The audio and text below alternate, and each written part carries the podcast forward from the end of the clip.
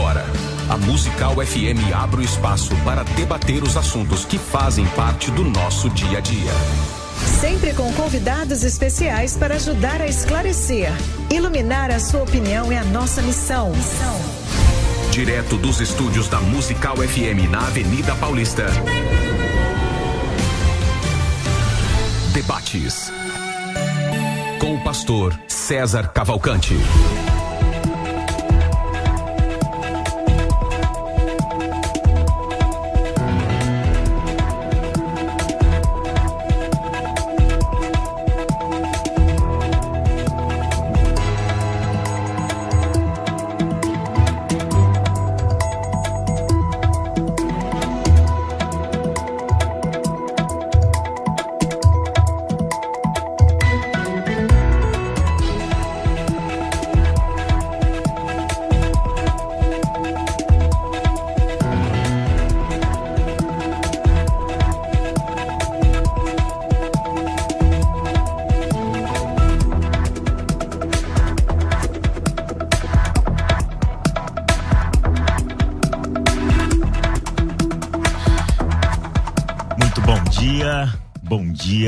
Paz do Senhor para todos os ouvintes da Musical FM 105.7.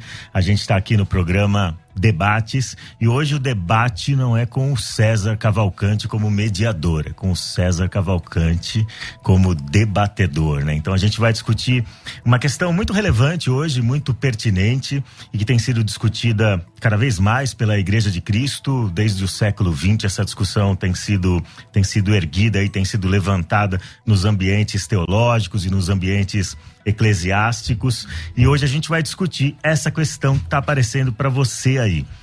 O tema do debate de hoje é: a Bíblia condena o relacionamento homossexual? Mais uma vez aí, a Bíblia condena o relacionamento homossexual?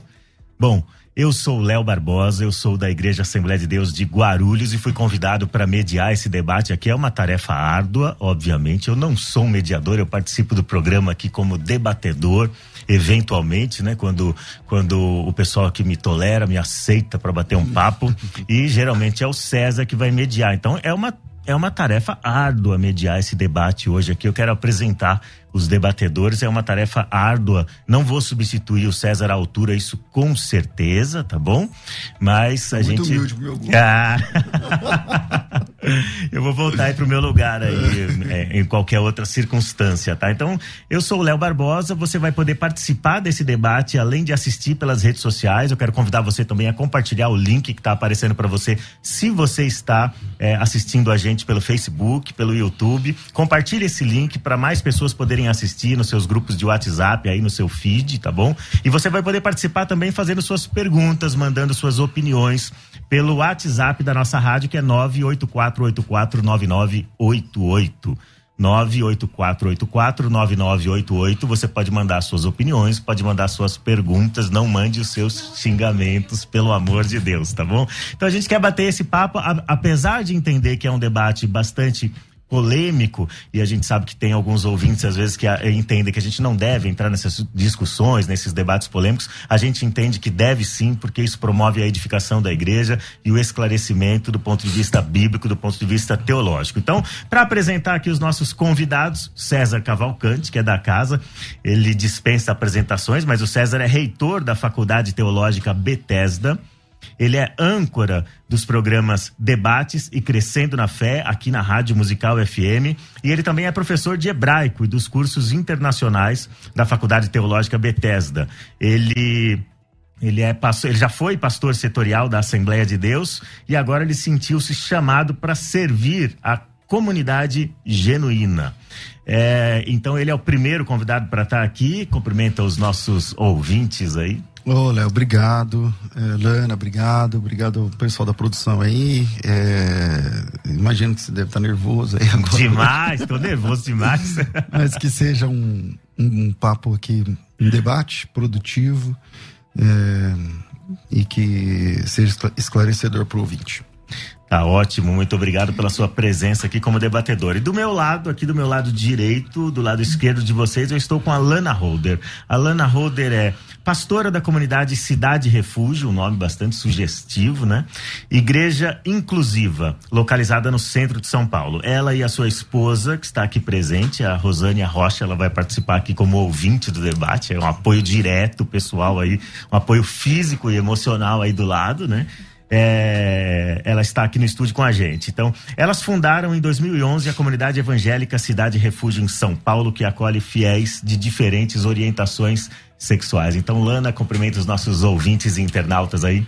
Agradecer pela oportunidade, né? Estar tá aqui na Rádio Musical, podendo ter esse lugar de fala e, como o pastor César falou, discorrendo de uma forma a trazer luz, a trazer compreensão e libertação, sem sombra de dúvida. E eu acredito que vai ser muito produtivo esse momento. Quero agradecer desde já pelo convite. A gente que agradece você ter aceitado esse convite. Eu sei que é, não, não é sempre que vocês aceitam esse convite para estar presentes nessas discussões, né? Em ambientes como ambientes de rádio evangélica, de igreja evangélica. Para a gente é um privilégio poder bater esse papo aqui. Então, é a primeira pergunta que eu gostaria de fazer para vocês, e aí eu vou começar com você, Lana, as suas considerações iniciais, respondendo a essa pergunta chave aqui, que é a pergunta tema do nosso debate. Você tem três minutos, tá bom? É claro que você não vai esgotar o assunto e a gente tem uma hora para bater um papo sobre isso. Uhum. Três minutos para responder a essa pergunta que encabeça o nosso debate aí. A igreja condena o relacionamento homossexual? A igreja sim, a Bíblia não. A igreja. Aliás, ela... não, não, não. Eu fiz a pergunta errada. É a Bíblia, tá vendo? É um nervosismo, César. Okay. A Bíblia condena o relacionamento homossexual? Não, a Bíblia condena relações homogenitais de caráter de culto pagão. Mas a Bíblia não trata da questão relacionada à orientação sexual do indivíduo. É óbvio que nós estamos falando aqui de um contexto dentro dos 66 livros que compõem a Bíblia protestante. Então a gente tem aí três versículos específicos que falam sobre esse assunto, né? é, dois no Antigo Testamento e um no Novo Testamento. A gente tem inclusive um, uma expressão usada por Paulo, que é uma neologia que ele cria para falar sobre esse assunto, que remete às questões relacionadas aos dois textos encontrados no livro de Levíticos. Então, tudo parte realmente de uma questão de interpretação. Então, óbvio, se eu for fazer uma interpretação fundamentalista desses textos, eu não posso usá-los com essa visão e excluir a visão de usar dessa hermenêutica fundamentalística, desta exegese fundamentalista, somente para esse texto, mas eu preciso usar também para todo o contexto bíblico. E aí a gente vai abrir um leque de muitas outras situações que a gente precisa trazer para essa mentalidade fundamentalista, legalista, é, que rechaça essa questão relacionada à homossexualidade. Então tá bom. Então, do seu ponto de vista, tem uma questão hermenêutica, né? A questão de interpretação desses textos bíblicos que tratam do assunto. Então, para falar sobre hermenêutica, então tem um professor de hebraico aqui também. Então, César, pastor César, a mesma pergunta quero direcionar a você. A Bíblia condena relacionamento homossexual? É, em primeiro lugar, Léo e os demais ouvintes, eu quero deixar muito claro nesse, nessa minha participação que todo cristão verdadeiro, todo crente bíblico, todo cristão autêntico, todo homem, toda mulher cheio de Deus, ele não vai perseguir, uh, não vai uh, ser uma, uma pessoa que, que odeia um pecador vindo de qualquer tipo de pecado. Então, uh, a primeira, primeira fala que eu quero deixar clara é essa: né? não há um discurso de ódio da minha parte ou da parte dos cristãos que entendem ser bíblicos quando discordam desse tema, tá? Então não, não quero que e se eu for interpretado assim, por favor, na mesma hora você fala, ah, eu me senti ofendida e tal, eu não quero fazer isso em nível pessoal. Mas a pergunta é clara: a Bíblia condena o homossexualismo? Sim. A Bíblia condena, condena a homossexualidade? Sim. A Bíblia condena dois homens e duas mulheres que fazem sexo entre si? Sim, a Bíblia condena textualmente, a Bíblia condena literalmente. É, esse, essa condenação começa nas páginas do Antigo Testamento. É, e a gente tem que entender que leis dadas aos judeus no Antigo Testamento são leis dadas aos judeus, não tem nada a ver com a gente. Algumas leis dadas aos judeus são repetidas no Novo Testamento. E se são repetidas no Novo Testamento como ordenança para a igreja, então nós também, agora, nesse momento, a gente também tem que obedecer. Então, se, se é uma lei dita por Jesus, se é uma, um mandamento dito por Jesus, ou por um dos seus apóstolos, aqueles que ele mesmo escolheu, você, você, você e você, a Bíblia diz que nós, a igreja, ela está fundada no, no, na doutrina dos apóstolos. Então, se foi escrito por um apóstolo de Cristo, ou dito pelo próprio Cristo, então o que está colocado lá, não importa qual era o contexto, agora se traduz como ordenança para a igreja. Se traduz como ordenança para a igreja, que é o que acontece no caso desse tema, então sim, a Bíblia condena a prática homossexual. Literalmente. Então, a gente vem aí, são duas interpretações, são duas hermenêuticas diferentes, né? A hermenêutica dele aqui é a hermenêutica que você adjetivou como fundamentalista, que é uma hermenêutica clássica, né? O que o pastor César mencionou aqui, pastor Alana, foi a hermenêutica que a igreja tem adotado ao longo de 1900 anos, e aí essa hermenêutica passou a ser questionada mais seriamente a partir do século XX, provavelmente, e agora no século XXI ela tem sido bastante questionada com outras hermenêuticas, como uma hermenêutica inclusiva e uma hermenêutica chamada generosa também por alguns pastores que tratam do assunto. Mas vamos para essa questão hermenêutica propriamente dita. Posso só abrir um parênteses aqui rapidinho? É que o pastor usou a palavra homossexualismo, e essa palavra ela já não pode mais ser usada porque o sufixo ismo denota doença. Isso já foi erradicado, inclusive, dentro do conceito de psicologia mundial. É. Então é errado você colocar a expressão homossexualismo, porque a homossexualidade não é uma doença. Embora a gente saiba que a igreja até hoje não decidiu o que a homossexualidade é, porque tem linhas teológicas da igreja que diz que é doença, tem outras linhas que dizem que é demônio. Uhum. Né? Então, dentro do conceito, do conceito científico, o sufixo ismo não pode mais ser utilizado porque não é mais considerado doença. Aliás, a, a, a gramática dessa do que, do que envolve esse debate, como tantos uhum. outros debates, né? A gramática que envolve esse debate, ela está sempre mudando, né? Então a gente, a gente é, acaba... Em minha defesa, só quero dizer o seguinte, que é, essa essa compreensão, ela é uma compreensão do movimento homossexual ainda. É, não me sentirei ofendido se você me chamar de alguém que pratica o cristianismo, uhum. por exemplo, tá certo? E acho que o hindu não se acha ofendido de ser chamado de alguém que pertence ao hinduísmo e o islã que pertence ao islamismo. Essa compreensão é uma compreensão gramatical recente, nova e que não teve da minha parte aqui nenhuma, nenhuma razão assim para é, ofensa pessoal. Não, Mas se você não se sente ofendida, não, porque se você disser que é doença, que não é a minha abordagem, é, aí vai parecer que eu estou te chamando disso. Então não estou te chamando. Tá? Então se você se sente melhor, eu, ao invés de eu falar homossexualismo, homossexualidade, tá tudo bem para mim. Mas o que a Bíblia condena é a prática de duas pessoas, duas mulheres que têm sexo entre si, dois homens que têm sexo entre si. Aí eu não sei exatamente o termo que você uhum. prefere, mas. Agora, vamos... a questão do ismo não está dentro de um, de um conceito de sufismo, de, de sufixo. Sufixo. Está dentro tá. de um conceito realmente científico. Eu não estou falando aqui de um, de um de, um, de uma questão relacionada ao hinduísmo, cristianismo, estou falando de um sufixo que é usado para denominar uma doença. Sim. Estou falando dentro de uma questão científica. Dentro de uma classificação, você está falando, né? Então, dentro exato. do jargão médico, você está falando, do jargão científico e do jargão médico, né? Porque, de fato, como o, o pastor César mencionou, pastor o, esse sufixo ismo, ele não vai denotar sempre uma doença, né? Ele, por exemplo, pode denotar uma escola de pensamento, no caso que ele descreveu aqui, uma religião e tudo mais. Mas vamos para as perguntas, já que a gente está mencionando aqui essa questão dos textos bíblicos e como a Bíblia trata do assunto, né? Eu achei interessante essa diferenciação que o pastor César fez.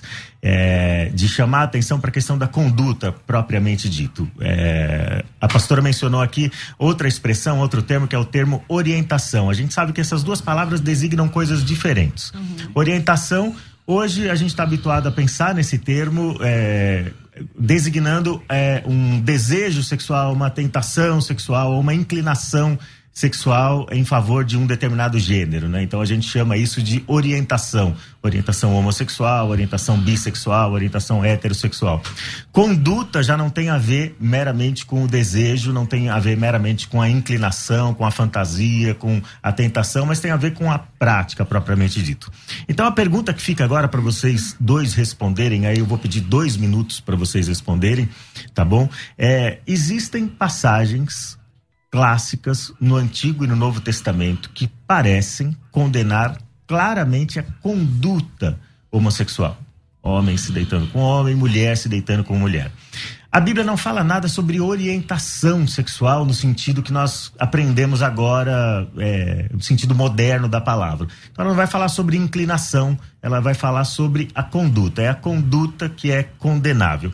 Então aparecem inúmeros textos, não são muitos textos, mas são textos suficientemente claros, pelo menos do ponto de vista da teologia e da hermenêutica cristã ao longo de quase 20 séculos.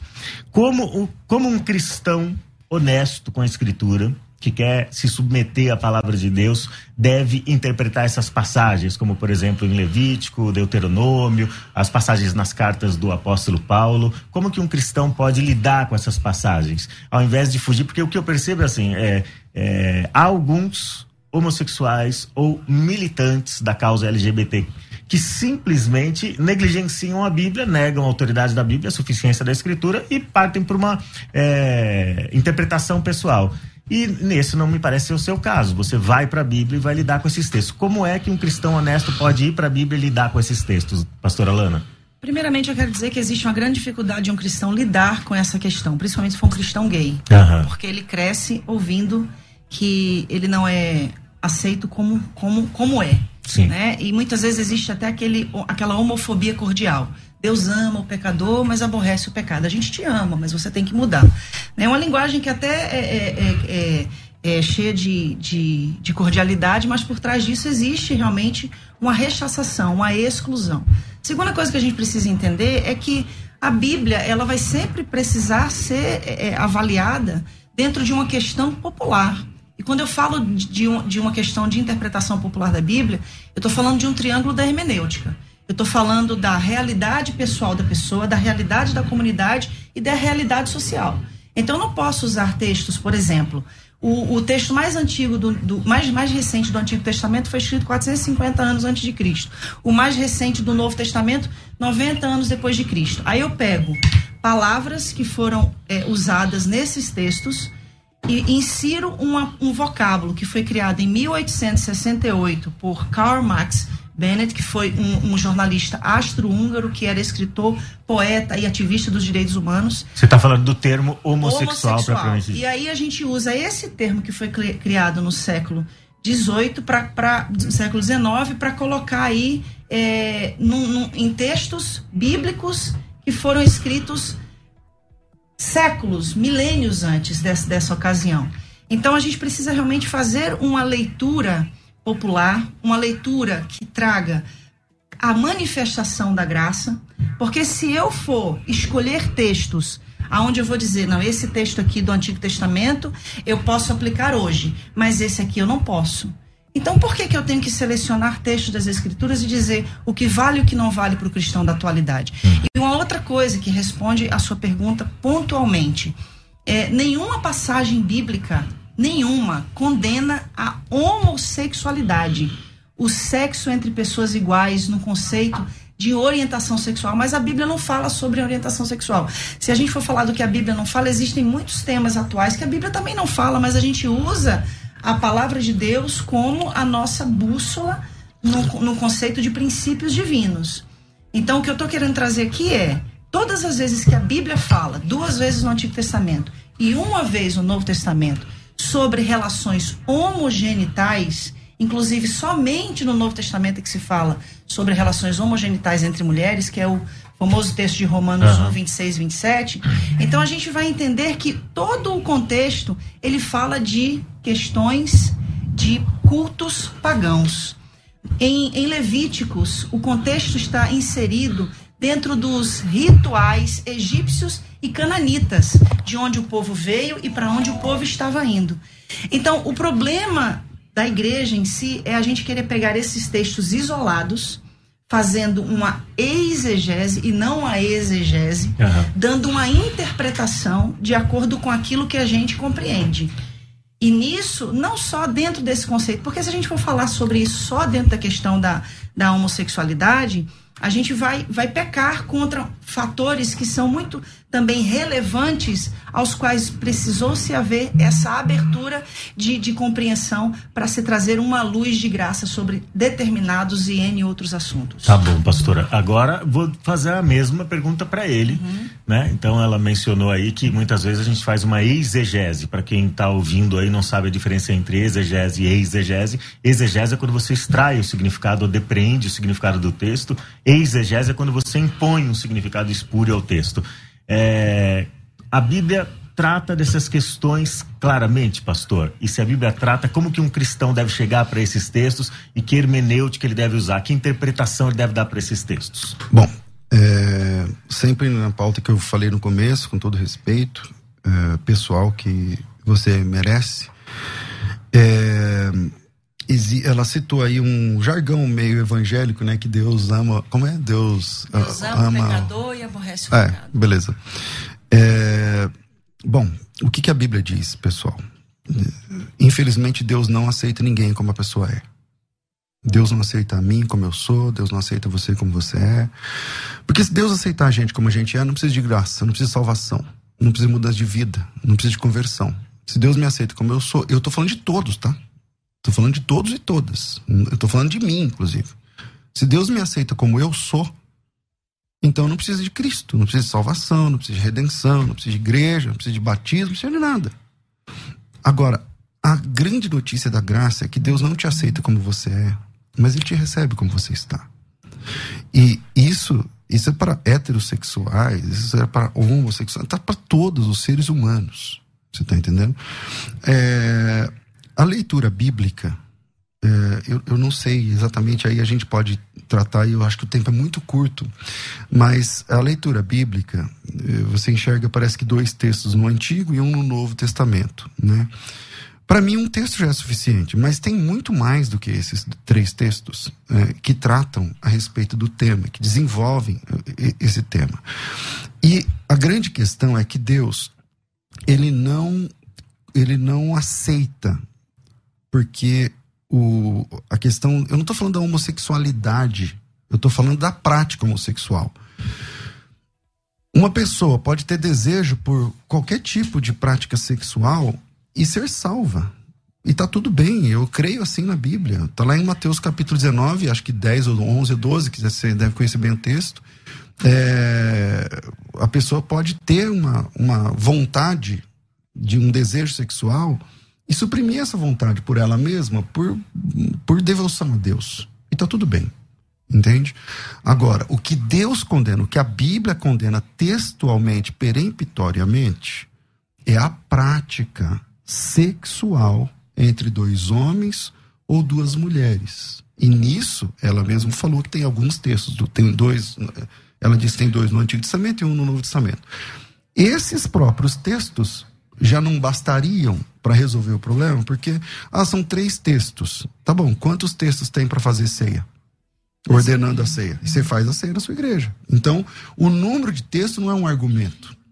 Se o texto está no Antigo Testamento, então nós temos um parâmetro moral. Se ele é repetido no Novo Testamento, então nós temos uma, uma regra para a igreja. Então, tá repetido no Novo Testamento? Tá. Então, esquece o Antigo. A gente pode ir lá no Antigo, a minha área é o hebraico, eu até sou melhor lá no Antigo, não manjo muito do grego, sei ler, escrever, mas não, não sou, assim, sou alfabetizado apenas. Mas é, é, eu quero trabalhar com o texto do Novo Testamento, que nem é a minha especialidade. É ordem de um apóstolo? Tá na Bíblia Sagrada? Então, é, então a Bíblia diz. Eu só queria pontuar uma coisa muito importante, que ele falou que eu, que eu disse que tem três textos, mas eu não disse que tem três textos que condenam a homossexualidade. Eu disse que são três textos que condenam relações homogenitais relacionadas a culto pagão. O que, que você chama de homogenital, para eu entender? Atos homogenitais. Então, o que, que você chama de ato homogenital? De dois homens, de duas mulheres. Sexo relacion... entre iguais. Sim, relacionado a um culto pagão. Da mesma maneira que se houver esse sexo heterossexual, heteronormativo, para um culto pagão, também vai ser condenável. Então, da mesma maneira. Então, a, o desafio é, entendi. Você está dizendo que quando a Bíblia condena no Antigo Testamento, é porque tem no bojo da, condenação do sexo tem a ver com um culto pagão. A prostituição cultural. A prostituição ah, cultural. Legal. Independente do, do, do, gênero. Mostra isso no texto. Sim, no, em Levítico, se tá ver o contexto. Não, do, mostra, o, mostra o texto. Mostro, mostro. O contexto. Mostro o texto, agora mesmo. Aonde está o paganismo Sim. ali de religião? Dentro do, do contexto do, de Levítico 18, ok? Se a gente for em Levítico 18 e Levítico 20, eu não estou falando de um texto, pastor. Agora não é eu tô, texto. Ah, não, eu estou falando então, de um contexto. Então. Não, todo, todo o tempo eu falei de contexto. Eu não, falei então que que a gente não pode. Mas o que é contexto? Contexto é o que está em volta do texto. É o antes e o depois. Isso. Tem então, dois tipos de contexto. Pelo, contexto... jeito, pelo jeito você fez teologia, é legal. É legal conversar com quem manja. Tem contexto imediato e contexto remoto. Sim. Você está falando do contexto imediato ou do remoto? Eu estou falando dos dois contextos. Então apresenta ele no bojo do texto, em volta ali do texto. pode ser para ler. Para ler Levítico 18, para ler Levítico 20 porque eu vou ter que ler todo o contexto, porque nesse contexto não só fala da questão relacionada a, a, a atos homogenitais, fala da prostituição cultural. Então, tudo que está relacionado à prostituição cultural, seja entre heterossexuais, seja entre homossexuais, vai ser condenado. Então, agora é, é difícil mostrar isso no coisa. texto, né? Porque você sabe que essa é uma compreensão teológica sua, mas não textual. Não tem texto nem contexto. Então o senhor Você tem assim, uma ó. interpretação de Levítico 18 dizendo o seguinte: aqui onde fala isso, é por causa disso, disso, disso. Aí eu respeito. Sim. Agora, se você disser assim, é por causa disso, disso, por causa desse texto, aí beleza, é só apresentar o texto. Porque o, o maior problema da gente hoje é a gente pegar esse te, esses textos isolados para condenar milhares de pessoas. Quando, quando, quando o senhor fala assim, é, Deus aceita a gente como a gente é. Sim, eu nunca, nunca neguei isso. Não sempre disse isso, não. Eu disse Sim. que Deus não aceita a gente como a não, gente é. Não, que Deus recebe a gente como nós somos como e nós nos estamos. leva. Exato, exatamente. É, entendeu? É, então isso é óbvio. Isso a gente sabe. Uhum. Agora, a pretensão é a gente dizer isso para um, um homossexual e falar que ele precisa sublimar a sua sexualidade. É o mesmo de eu chegar para o senhor, para o senhor e falar assim: "Não, Deus te ama assim como você é hétero, tá? Mas você não pode ter relações com uma mulher. Você não pode viver a sua sexualidade." Olana, é, pastora, é o seguinte, esse exemplo que você está dando é um exemplo recorrente dentro da igreja cristã e dentro da fé cristã. Você se deparar com um, um uhum. heterossexual, Sim. com impulsos pelo gênero oposto, e dizer para ele que ele precisa sublimar isso. Eu não, eu não diria sublimar, mas que ele precisa refrear seus impulsos para submeter a sua vida a Cristo, ao senhorio de Cristo. Então, o convite de Cristo para o discipulado é esse: negar a si mesmo, tomar a sua cruz diariamente e segui-lo. Então, o heterossexual também tem de refrear seus impulsos. Não é essa não é uma exigência imposta é, exclusivamente para o homossexual. Agora, é, uma, essa questão de, de, hermenêutica que vocês estão mencionando. Uma coisa é ele entendi... refrear os impulsos, outra coisa é ele ser impedido de exercer a sua sexualidade. Sim.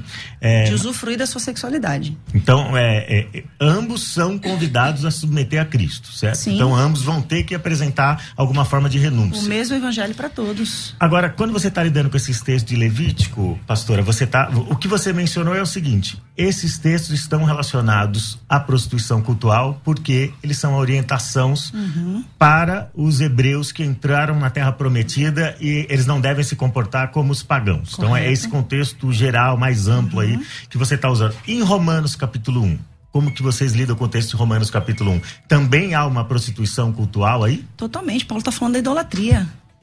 Do início ao fim do, do capítulo 1 de Romanos. O contexto da sociedade romana era uma sociedade completamente idólatra. Paulo está falando porque eles é, é, deixaram de adorar a Deus. Paulo está enfatizando isso. Inclusive, quando eu falei no início dessa questão da palavra que Paulo cria, que é essa neologia né, da palavra aceno coital, Paulo tira do, do, do, do livro de Levítico. Aceno, homem, coital, cama, homem de cama. Quando a gente fala do, da outra palavra que também existe no, no, no Novo Testamento, no grego, o, o malacói, quando a gente vai pegar a palavra malacói e vai trazer a tradução da palavra malacói, a gente mansos. tem é, há, há, uma linha que diz que é afeminado, né? Mas existe outra Sim, a linha. nova tradução na linguagem de hoje vai dizer que são homossexuais passivos e ativos, né? Ela vai, ela vai é, é, impor que é, que é mais esdrúxulo ainda Uhum. a- a- a- o, o significado. Então, quando se fala do, do malacói, está se falando de, de devassidão, está tá, tá se falando de, de, de, de, de uma fa- falta de descontrole. Né, daquela pessoa que é levada pelas suas compulsões sexuais. Agora deixa eu passar pro, pro pastor César. Você concorda, pastor César, que Romanos 1 está tratando de prostituição cultural e meramente isso? Eu acho que tem que ficar claro o seguinte: é, que a posição da, da minha colega de debate hoje, ela é uma posição, é uma compreensão pessoal. Ok, uma compreensão pessoal, tudo bem, você compreende isso. Agora, quando eu peço o texto ah, não, esse é o contexto. Tá bom, me mostra o contexto. Não tem contexto, porque você sabe que não tem contexto. Claro que eu sei que tem contexto. Então me dá o contexto. Estou aqui, eu posso ler Levi, Por Levítico favor, 18? Tô esperando. lá. Ok, Levítico capítulo 18, relações sexuais proibidas. A minha tradução, inclusive, é da linguagem de hoje. Né, que tanto é usada para condenar os homossexuais. O Senhor Deus deu as seguintes ordens para os homens de Israel: não tenha relações com uma mulher que seja sua parente. Abraão já estava no, no sal aí, né? Porque ele casou com a irmã. Não tenha relações com a sua mãe, isso seria uma vergonha para o seu pai e também para sua mãe. Não tenha relações com qualquer outra mulher que pertença ao seu pai. Não tenha relações com a sua irmã, seja por parte de pai ou de mãe, ou somente por parte de pai. Ele começa com a lista de, de, de questões que são proibitivas. Não tenha relações com a sua neta, isso seria uma vergonha. Não tenha relações com a sua tia, e por aí vai. Não tenha relações com a sua nora, não tenha relações com sua cunhada, não tenha relações com sua filha. Ele continua. Não case com a sua cunhada, não tenha relações com a mulher durante a menstruação. Aí eu acho que tem muito homem que está com dificuldade aqui, viu? É, não tenha relações com a mulher de outro homem, isso torna você impuro. Aí o divórcio, que é tanto defendido hoje na atualidade, ficaria difícil também de ser aceito. É, nenhum pai deverá entregar o filho ou a filha para servir o deus Moloque. Aí entra na idolatria. Olha só, tá falando da idolatria. Isso seria profanar o santo nome de Deus, o Senhor. Nenhum homem deverá ter relações com outro homem, depois da idolatria. Então o contexto me leva a entender que o texto está apontando para uma questão cultural. Ele sai de relações e entra no texto anterior a prática da idolatria e dos cultos pagãos, falando especificamente de Moloque. O texto que diz a respeito de Moloque, primeiro eu estou devendo a, a, os dois minutos lá sobre a, as palavras gregas que elas citou, mas eu volto, né? Vamos lá. É, todo mundo que conhece o texto bíblico sabe que os mandamentos de Deus, eles, eles, vão, eles não estão tabulados por tema. Não estão tabulados por tema. Então o tempo todo é assim. O tempo todo. Qualquer, qualquer perícope de qualquer texto de mandamentos de Deus, eles vão sendo tabulados e vão, o assunto vai sendo trocado. Não existe epígrafe. A epígrafe é uma criação nossa. Uhum. A entrega dos meninos para Moloque é uma questão de queimar o filho no fogo e tal, tudo mais. Na sequência, ele volta a tratar de um assunto sexual. É só ler o texto. É a sua interpretação, eu também respeito. Não, não, não, não estou interpretando. É só ler o texto. Eu acabei de ler. Então lê o texto. Vou ler de novo. Pois não, vamos o lá. próximo texto. O texto Nenhum pai deverá entregar o filho ou a filha para servir o Deus Moloque, isso seria profanar o santo nome de Deus, o Senhor. Nenhum okay. homem deverá ter relações com outro homem. Pronto. Tá, mas e aí? Aí qual, onde está o Moloque aí agora? Mas acabou de, acabou de ser citado então, o. Então, mas o, o, texto anterior, veja como não, não, não, ah. tá credibilidade, não tem credibilidade para ser o contexto que você está chamando. Vou te explicar por Mesmo quê. estando dentro do contexto, não tem credibilidade. Vou te explicar por quê. Por Porque favor. o texto, o versículo anterior, fala de um pai que entrega um filho para ser queimado no fogo. E o senhor acha que o filho era só levado lá a ser entregue? Tinha todo um ritual pagão antes da, da criança ser morta. Mas não tem é, ritual sexual entre o pai e o filho. Nunca teve.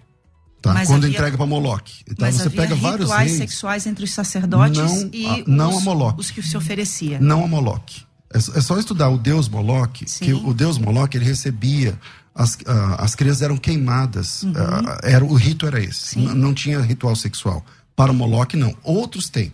Existem deusas, por exemplo, Ishtar e tantas outras que têm uma questão sexual.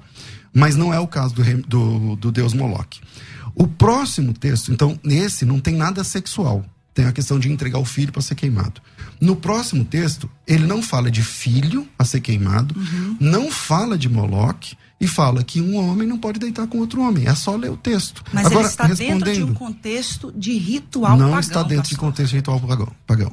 Agora, para responder o, o- a questão dos, dos termos, né? O, o- bom, o pastor César vai mencionar essa questão dos dois termos É eu gregos aqui, vai aí, explicar. é, depois e aí volto. já quero pedir para os ouvintes, é, vão mandando suas perguntas, suas opiniões para a rádio pelo WhatsApp 984849988. A gente vai responder essas, é, definir esses dois termos aí biblicamente, do ponto de vista do pastor César, e aí a gente vai vir pro break em seguida, tá bom? Beleza. Vamos lá. É, o apóstolo Paulo não inventou essas palavras. Tá? Essas palavras não eram um neologismo do ponto de vista da Bíblia no primeiro século. Essas palavras já existiam, o apóstolo Paulo usou. É, para quem gosta de tradução da Bíblia, eu, eu, trabalho com tradutologia bíblica e tudo mais. Existe um termo, Lana, que chama-se. É, é um termo é, dentro da questão da tradução, quando a palavra aparece apenas uma vez na Bíblia. Então, é um caso de, de rapax legomeno. É, é, é uma forma técnica de falar assim: as palavras só apareceram aqui na Bíblia. Nem o arsenocoitês, nem o malacós são casos de rapax do ponto de vista técnico. Ou seja, eles aparecem mais de uma vez no texto. Essas palavras elas não foram inventadas. Se você pegar os grandes dicionaristas, eu, eu selecionei aqui uns três ou quatro. Thayer, por exemplo, ele, ele, ele entende que a palavra arsenocoitês, na página 75 do dicionário, é sodomita e igual alguém que se deita com outro homem como se fosse mulher. Eu estou falando o que diz os dicionários. Uhum. É, o dicionário Abbott Smith, na página 61, ele fala exatamente a mesma coisa. O dicionário Bauer, que é um dos principais dicionários, dicionaristas do, do, do mundo, ele fala o seguinte, que essa palavra arsenocoitês, ele significa um homossexual que faz papel masculino ou um pederasta. O, o, o, dicionário Grinch, é, ele fala que, na página 34, é um homossexual. Eu, são muitos dicionários, tá certo? Então, é, é, dizer que aquela palavra não quer dizer o que ela está dizendo, é, aí, aí, tem que brigar com todos, toda a história, a cultura e os dicionários. Não falando de dicionário de agora, estou falando de dicionário de 500 anos atrás. Enfim, essa era a compreensão. O apóstolo Paulo não inventou essa palavra, ele usou uma palavra corrente na época. É claro, você citou aí a origem da palavra homossexual. Sim. É uma palavra nova, não tem como ter a palavra homossexual nos textos, nos registros bíblicos. Assim como não tem como ter a palavra dinossauro que tem duzentos e poucos anos. Então, aí a, a, a grande, acho que é uma, um grande desafio para quem traduz a Bíblia é encontrar a palavra mais moderna para explicar aquela palavra que está que tá ficando mais, que, que ficou arcaico antiga. É, na, na Bíblia anotada Oxford, considera, né, que, acho que todo mundo aqui vai concordar, né, que é uma das, das Bíblias mais relevantes academicamente no mundo, né, traz notas que validam a não condenação dos homossexuais referente a essas passagens. Uma outra Bíblia também muito respeitada no mundo teológico e acadêmico é a Bíblia de Jerusalém, uma das traduções que é mais respeitada. Então, nessas Bíblias, esses termos malacó e aceno-coital não são considerados termos relevantes a práticas homossexuais. Bom, a gente vai voltar uh, no próximo bloco para continuar discutindo essas questões. Continue mandando suas perguntas, continue mandando suas opiniões e a gente vai interagir com os nossos ouvintes internautas logo depois do break. Conversa entre amigos. Musical FM. Salve família da Musical FM, nós somos o Preto no Branco. E estaremos com vocês dia 13 às 11 horas da manhã no Conversa entre Amigos. Vai ser de fato uma conversa entre amigos, estamos ansiosos para ver o pastor César Cavalcante e falar com vocês de todos os cantos desse Brasil que vão conversar com a gente e com certeza Deus vai se fazer presente nessa entrevista. Estamos ansiosos já. Deus abençoe.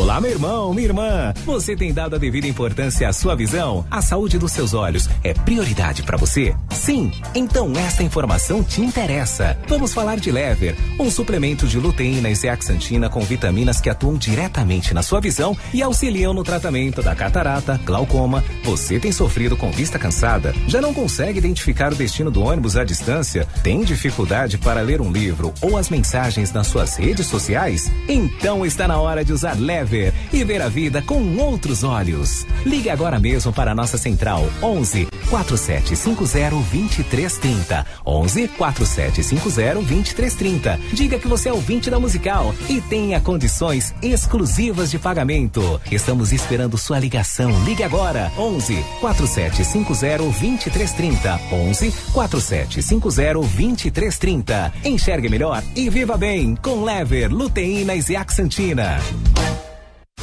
Você está ouvindo Debates aqui na Musical FM. Ouça também pelo nosso site www.fmmusical.com.br.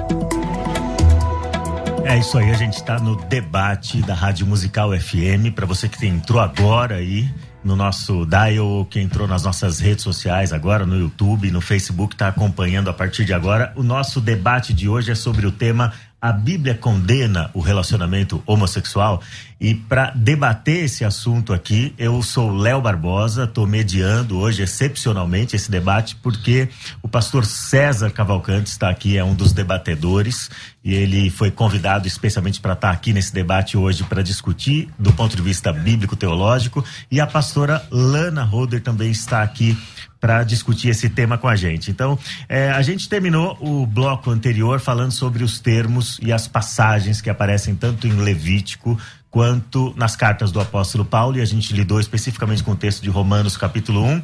E a defesa da pastora Lana, é, pastor César, é de que esses textos não tratam meramente de uma relação entre dois homens ou entre duas mulheres, mas ela associa isso à questão da prostituição cultural e da idolatria. Então essa é a questão. O que a Bíblia vai dizer pra gente, obviamente, acho que todos nós concordamos aqui, é que o sexo fora do casamento é pecado. Então eu preciso entrar que nessa bom questão. Que a gente concordou nisso é isso aí. aí. Isso, isso com certeza nós concordamos. Tem militantes LGBT que não concordam com isso, que Verdade. acham que o sexo uhum. é fluido e pode ir uhum. acontecer onde o instinto mandar, né? Então a gente entende que não é assim. O sexo tem que acontecer dentro do dentro casamento, casamento. para estar dentro da vontade de Deus, agradar a Deus e ser compatível com a vida de um discípulo de Jesus Cristo. É essa a questão. Então a questão que fica para mim é a definição do termo.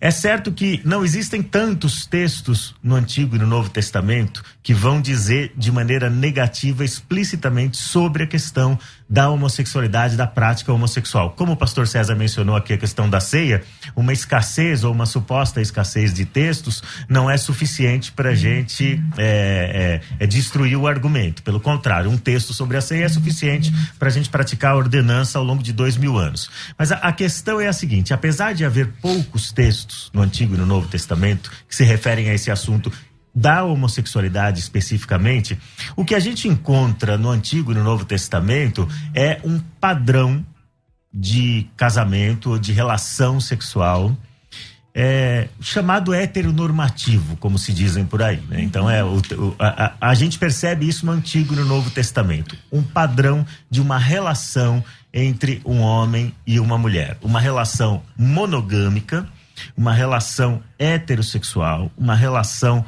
permanente ou indissolúvel. Você mencionou o divórcio agora há pouco, né? A gente teria problema com o divórcio, o recasamento. Então, uma relação indissolúvel e dentro da comunidade da fé. Não pode ser uma relação interreligiosa. Então, é mais ou menos assim que a Bíblia apresenta isso de maneira onipresente no Antigo e no Novo. Então, se a gente tivesse que definir casamento do ponto de vista bíblico, do ponto de vista cristão, o que é o casamento? Essa instituição que é exclusiva aí para quem quer desfrutar de sua sexualidade.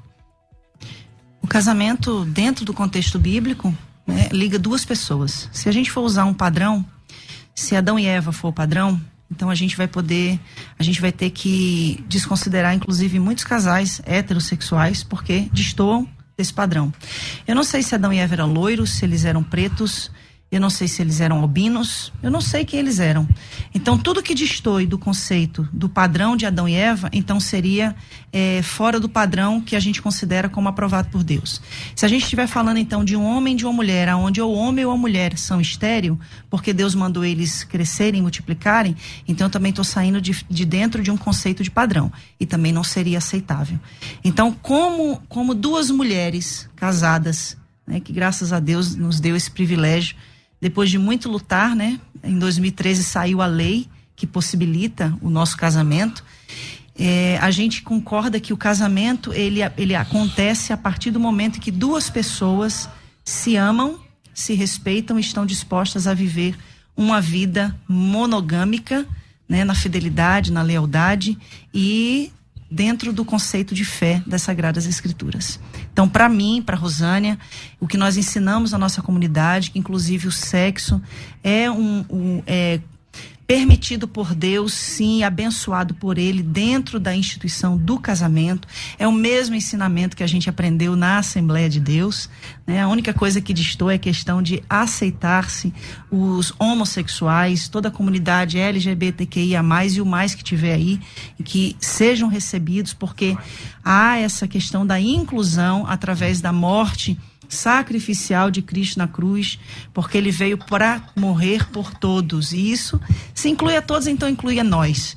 E quando Jesus fala em Mateus capítulo 19, como o próprio pastor César já trouxe aqui a citação, né, do casamento, e ele também fala ali dos eunucos, né? Então eu acredito muito sim que a palavra eunuco está se associando àqueles que destoam do que é comum, ou seja, do, aquilo que seria diferente.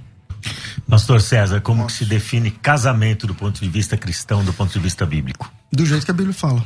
Quando ela diz que é, eu não sei se o Adão e a Eva eram tipo loiros, não sei o que lá, tal, ou, ou morenos, não sei o que, e se um loiro, se ele é loiro, ela é morena, não sei o que. Então, obviamente, né, os biotipos não importam. É, eu não saber como era o Adão e a Eva não me dá direito de duvidar que é um homem e uma mulher. Entende? É, não dá para fazer teologia, Lana, no silêncio das escrituras. No que a Bíblia não diz. Então, por exemplo, é, lá em Romanos capítulo 1, que você, você que, que citou primeiro, uhum. é, diz assim, no versículo 18: Porque do céu se manifesta a ira de Deus sobre toda a impiedade, injustiça dos homens que detêm a verdade em, injusti em injustiça. Porquanto que de Deus se pode conhecer, neles se manifesta, porque Deus o manifestou, porque as suas coisas invisíveis, desde a criação do mundo, tanto o seu eterno poder como a sua divindade, se entendem claramente e se veem pelas coisas que estão criadas, para que eles fiquem indesculpáveis. Não tem nada a ver com paganismo. Deus está falando para toda a humanidade. Porquanto, tendo conhecido a Deus, não o glorificaram como Deus nem lhe deram graças. Antes, em seus discursos, se desvaneceram o seu coração e insensato, insensato se obscureceu. Dizendo-se sábios, tornaram-se loucos. E mudaram a glória de Deus, do Deus incorruptível, em semelhança à imagem do homem corruptível. Essa imagem dia... é o que, pastor? Eu vou concluir o texto. Mudaram a imagem do Deus. É... Cadê do Deus é, incorruptível, em semelhança à imagem do, do homem corruptível. Pelo que também Deus os entregou às concupiscências dos seus corações e à imundícia, para desonrarem em seus corpos entre si. Porque mudaram a verdade de Deus em mentira e honraram e serviram mais a criatura do que o Criador, que é bendito eternamente. Pelo que Deus os abandonou às paixões infames, porque até as suas mulheres mudaram o uso natural contrário à natureza. E semelhantemente também os homens, deixando o uso natural da mulher, se inflamaram em sua sensualidade uns para com os outros, homem com homem, cometendo torpeza e recebendo em si mesmos a recompensa que convinha no seu erro. Ele não está falando de nenhum tipo de religião pagã. Ele está dizendo o seguinte: você tirou a glória de Deus e preferiu a glória sua. Ao invés da imagem de Deus que Deus fez, você preferiu buscar os seus próprios deleites. É só o texto é o texto, entendeu? Então Concordo. não tem essa história de que ah, isso aí é um culto pagão e tal. Infelizmente, é, Deus ele não não aprova o relacionamento entre homem com homem, mulher com mulher. Quando eu digo infelizmente, porque eu sei que essa é a luta de muita gente. E eu entendo que é uma luta grande mas a nossa natureza é caída. Então, as, o nosso coração, Jesus Cristo disse, lá em Mateus, que no nosso coração está cheio de adultério, de mentira, de engodo, de assassinato e tudo mais. Então, eu não posso dar vazão à minha natureza e dizer assim, ó, porque essa é a porta, Lana, essa é a porta que se a igreja entender do jeito que você está querendo que a igreja entenda, vai abrir a porta para um monte de outras coisas que todo mundo vai ter que achar natural. E essa é a porta para. Eu não estou te acusando, por favor. Estou dizendo que isso pode ser a falar. porta lá na frente para relações sexuais, inclusive com crianças. Por quê? Porque não, eu senti. Não, eu, eu sinto, é honesto o meu sentimento. E eu não quero discutir o sentimento. A questão é que a Bíblia condena a prática. Se a Bíblia condena a prática, tem duas saídas. Ou você se atém ao que a Bíblia diz, ou você abandona o que a Agora, Bíblia diz. agora vamos para as perguntas dos ouvintes. Eu Vocês vão- preciso ler o mesmo texto que ele leu, só um pedacinho, tá bom? Eu vou usar a nova tradução da linguagem de hoje, que usa homossexual passivo e ativo, tá bom? Aham. Vamos lá. Eles sabem quem Deus é, Romanos 1 e 21. Mas não lhe dão a glória que ele merece. E não lhe são agradecidos. Pelo contrário, os seus pensamentos se tornaram tolos. E a sua mente vazia está coberta de escuridão. Eles dizem que são sábios, mas são tolos. Em vez de adorarem ao Deus imortal, adoram ídolos. Que são eles. se parecem com seres humanos ou com pássaros ou com animais de quatro patas. Então, o senhor dizer para mim que em- nesse contexto não existe idolatria, o senhor está Não, idolatria fora, ele É diz que existe, autolatria. né? É autolatria. É. Não é contexto pagão. mas está é um contexto pagão porque Roma era, era uma cidade pagã. Vários, te- te- vários templos pagãos, inclusive o que, a, a religião que predominava era a adoração à deusa Diana. Eu vou para eu vou para um áudio, vou para um áudio, tá bom? Pra gente ver as perguntas dos ouvintes. Vamos sentir esse Nossa, termômetro tempo aí de acabou, como né? são os ouvintes. A, a, a, a direção ali tá dizendo, não, vamos continuar debatendo, vamos continuar discutindo. Pode ser? Então vamos lá, pastora. Vamos continuar aqui então. Deixa o áudio para lá, vamos continuar aqui.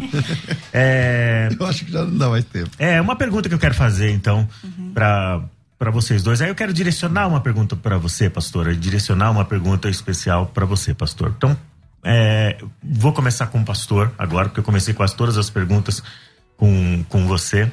Então, deixa eu conversar com o pastor aqui. A pergunta que eu queria fazer para ti: quais são os maiores desafios, pastor, de pastorear o coração de alguém que luta com impulsos homossexuais ou que sente que tem uma orientação homossexual. E aproveitar com essa pergunta é: você já pastoreou alguém nessas circunstâncias, nessa condição? Tá. Essa pergunta vai ser a mesma para ela? Não. Ah, tá. Mas se você quiser eh, responder primeiro, fica à vontade. Porque às vezes, eh, acho, acho que ela queria falar mais coisas. Se você Não. quiser, fica à vontade. A única coisa que eu, que eu quero ressaltar aqui é como, como é desesperador para quem faz parte da comunidade LGBTQIA, ver que a igreja associa a homossexualidade com a pedofilia. Como eu já vi, por exemplo, pastores renomados dizerem que se liberar hoje o sexo entre iguais, vai ter que liberar o sexo com animais. Então são comparações esdrúxulas, principalmente que se eu pegar os índices de pedófilos que estão presos, a maioria, quer dizer, uma grande maioria são heterossexuais e não homossexuais. Então a gente precisa dar um, um norte nesse assunto, levando que a questão da homossexualidade não tem nada a ver com caráter. É. Assim como o fato de alguém ser hétero não significa que ele, que ele tenha um caráter ilibado. Da mesma forma como uma pessoa ser homossexual não significa que ela tenha um, um caráter desajustado. Eu concordo agora- com isso, eu concordo com isso, tá? Não tô dizendo que eu- você ou coisa. Eu não aliei você à Não, eu pedofilia, eu, tive esse cuidado. Mas o que eu tô dizendo é o seguinte: Eu acho que a, a associação, se eu, se eu entendi, César, a associação que ele Quando? fez foi a seguinte: se você é, relativizar porta, esse boi, termo, boiada. se você relativizar Exatamente. o casamento, ele não, é, ele não relativizou o termo casamento, porque ele, ele manteve essas premissas aqui. É uma relação é, monogâmica, indissolúvel dentro Mas da que é comunidade o da fé e que heterossexual. era a né? minha vez aqui? Então vamos lá. Qual que é o ponto do, do relacionamento sexual ou homossexual? É, de fato, a Bíblia chama essa, esse relacionamento de relacionamento antinatural. Uhum. A Bíblia chama esse relacionamento de. é- É uma abominação, porque é contra a natureza. É só olhar. Se todo mundo for homossexual? Acabou o mundo. Então é antinatural. É. Lá no- na Bíblia, em Levítico 18, o texto, na sequência, ele diz o seguinte: Isso, você não vai deitar com homem como se fosse mulher, porque isso é uma abominação. E na sequência, e eu não estou usando isso, é, é, quem usou o contexto foi mais a Lana, mas na sequência, ele vai falar sobre um homem se deitar com um animal. Se é, se é para usar contexto, ele tá, é, é, ou seja, ambos são relacionamentos antinaturais, entende? Então, infelizmente, é, é, a Bíblia condena o relacionamento sexual entre dois homens ou entre duas mulheres. Então, mas há espaço na graça de Deus para receber essas pessoas. Eu acho que a igreja tem que repensar a forma como lida, como fala, tem que ser muito bem-vindo na comunidade cristã, tem que dar bem-vindo a essas pessoas, mas ela tem que buscar que em Deus, lá no começo eu disse, Deus não te aceita como você é.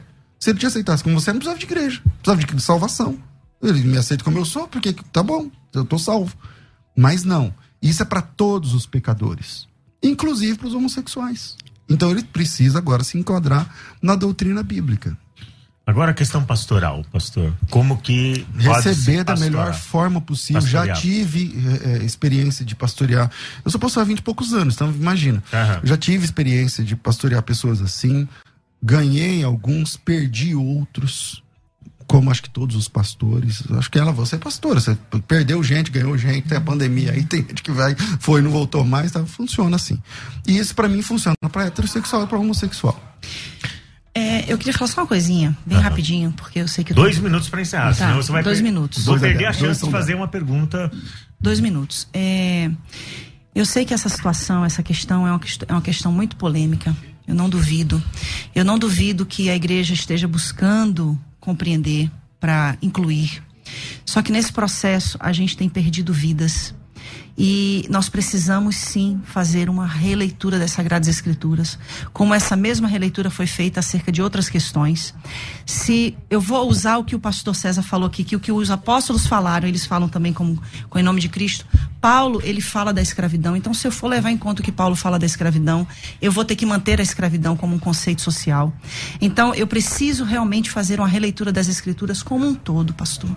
E eu não estou aqui num lugar de alguém que é homossexual defendendo os homossexuais. Eu estou aqui no lugar de uma alma que entende, não com uma resposta somente provinda das Sagradas Escrituras, que é a minha base de fé e prática, minha base de fé e prática. Os quatro anos que eu vivi em conflitos e todos esses anos pastoreando pessoas que chegam ali desesperadas, que inclusive de cada cinco pessoas que se suicidam hoje, três são homossexuais dentro de, de, de dentro da, da realidade da igreja. Então, assim, a gente está falando de uma questão que vai além de uma exegese, além de uma hermenêutica, fala de eternidade. Nós precisamos ser movidos por compaixão, movidos por misericórdia. Se a gente usar esse critério que a gente está usando para falar da homossexualidade dentro do, contexto da Bíblia, nós vamos ter que usar esse critério para falar de outros N contextos e mudar a igreja acerca de N, N questões. Agora eu preciso fazer uma pergunta. Faça, por favor. Você ficou muito conhecida no meio evangélico depois da sua conversão. Seu testemunho de conversão, um testemunho maravilhoso, Sim. né? É, que envolve inúmeras questões. E aí você, nesse testemunho que você sempre compartilhou, você mencionava o fato de você Ter se perceber, se perceber liberta. Eu, uhum. eu, não, eu não vi você usar esse termo curada, não sei se você usava esse termo também, mas você se apresentava ser liberta de questões como as drogas, o álcool, o próprio tráfico, né? É, e, e a questão da homossexualidade. Então você enfatizava bastante isso, seu testemunho era bastante relevante, bastante uhum. pertinente, justamente por causa dessas questões, né? Não só da homossexualidade. Mas é, a pergunta que eu tenho para fazer para você: você estava enganada nessa época? Você estava enganada? Eu estava tentando desesperadamente. Tá. Porque eu aprendi que a minha sexualidade me levaria para o inferno e eu amo a Deus e eu não quero ir para o inferno. Uhum. Então, se aquilo me condicionava a uma eternidade longe de Deus, eu estava disposta a mudar. A fosse o que fosse preciso fazer, inclusive me casar. Uhum. E quando Paulo fala, inclusive, da questão antinatural, é aquela questão de você se deitar com um homem é antinatural para você. Você se deitar com um homem é antinatural para você. Eu me deitar com um homem é antinatural para mim. Então, eu buscava desesperadamente por uma mudança. Jesus fala que o que contamina não é o que entra, é o que sai, né? Então, eu buscava, através das palavras, de, determinar uma cura para minha vida.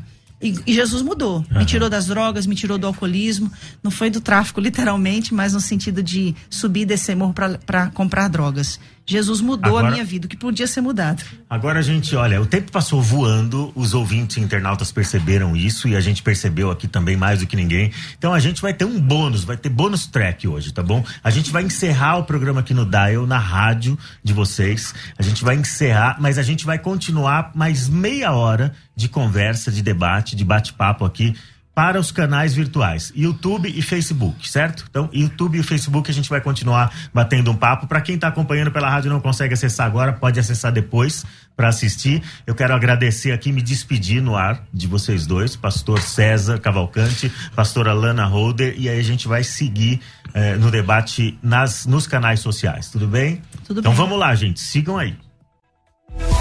Você ouviu Debates na Musical FM. Dentro de alguns minutos, este programa estará disponível no seu aplicativo de podcast. Basta digitar Debates Musical FM e ouvir a qualquer momento, quantas vezes quiser. Disponível para Spotify, Deezer e os tocadores da Apple e Android. Musical FM.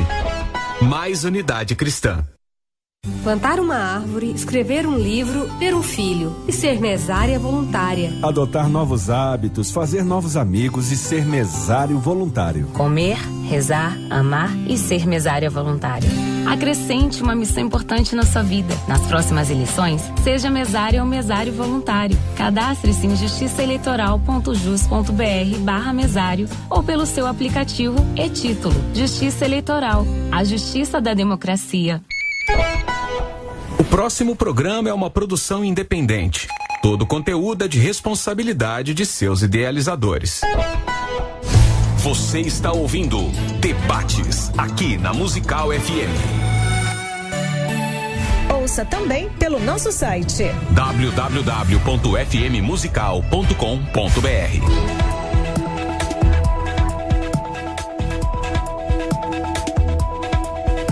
Eu não tô me ouvindo. Agora eu tô me ouvindo. É isso aí, gente. A gente vai continuar essa conversa. Hoje foi excepcional. Hoje é um debate especial e foi tão especial que a gente vai ter uma esticadinha aí. 30 minutos batendo um papo. É, a pastora Lana Roder conseguiu adiar um compromisso dela e eu espero que tenha conseguido. Alguém vai ter que esperar meia horinha a mais. E o pastor César também é, se voluntariou para estar tá aí mais meia hora para a gente continuar conversando. Meia hora, mas o que passadiça é de procedência maligna. Eu tenho compromisso também. então vamos continuar conversando. Agora a gente vai poder lidar com as perguntas dos ouvintes, certo? Agora a gente consegue lidar com as perguntas dos ouvintes. Exatamente. Consegue colocar um áudio aí? Vamos lá? Bom dia para todos os debates. Meu nome é Jael, sou da Vila Medeiros. Minha pergunta é a seguinte: se Deus não condena, como haveria humanidade se houvesse só homem ou houvesse só mulher? Se Deus não condena. Vai que essa daí tá Pergunta fácil, boa, né? É, pergunta, essa pergunta foi Deus não fácil. condena Vamos lá. porque Deus é um Deus de diversidades, de pluralidade.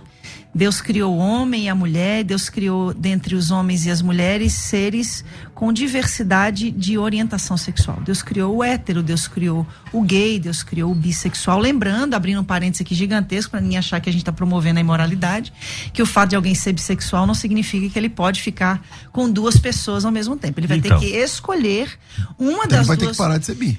Não, ele vai ter que escolher uma das duas pessoas para construir uma vida e uma família. Então, nesse Então- momento ele parou de ser bi.